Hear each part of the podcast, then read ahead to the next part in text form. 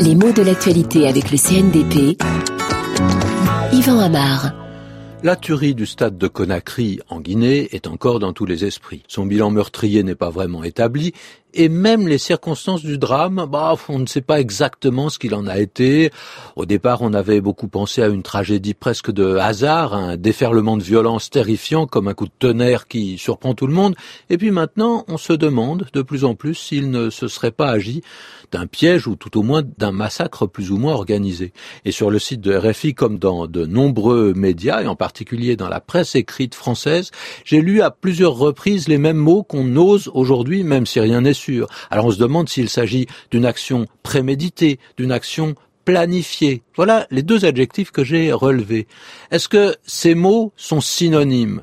Que veut dire prémédité Si on décompose le mot, ça nous aide à le comprendre parce qu'il commence par le préfixe pré qui indique, qui signifie à peu près avant. Et même dans ce cas, ça signifie à l'avance. Il s'agit donc d'une action qui ne s'est pas décidée sur le moment, mais qu'on avait prévue. Le mot peut s'employer dans toutes sortes de contextes, mais bien évidemment, il est très lié à un emploi judiciaire.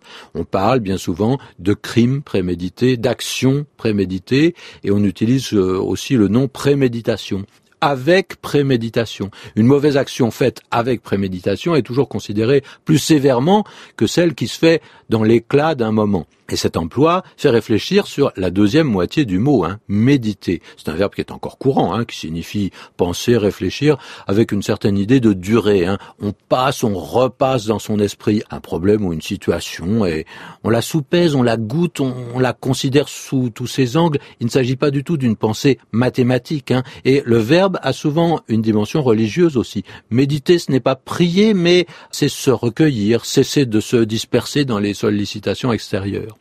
Alors, méditer a eu, euh, au cours du temps, des sens changeants et il a aussi signifié qu'on mettait au point un projet. Il était plus ou moins synonyme de projeter, mûrir une idée, euh, échafauder, c'est-à-dire bâtir dans l'avenir ce qu'on souhaitait réaliser. Une action pré-méditée et donc une action envisagée à l'avance.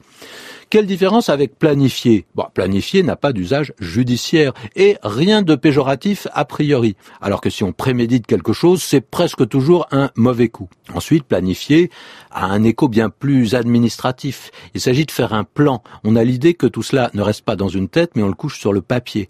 Et puis, si préméditer insiste sur l'idée qu'on a à l'avance, planifier insiste sur l'organisation, la mise en œuvre, et bien souvent, il s'agit de quelque chose de collectif et pas d'individuel.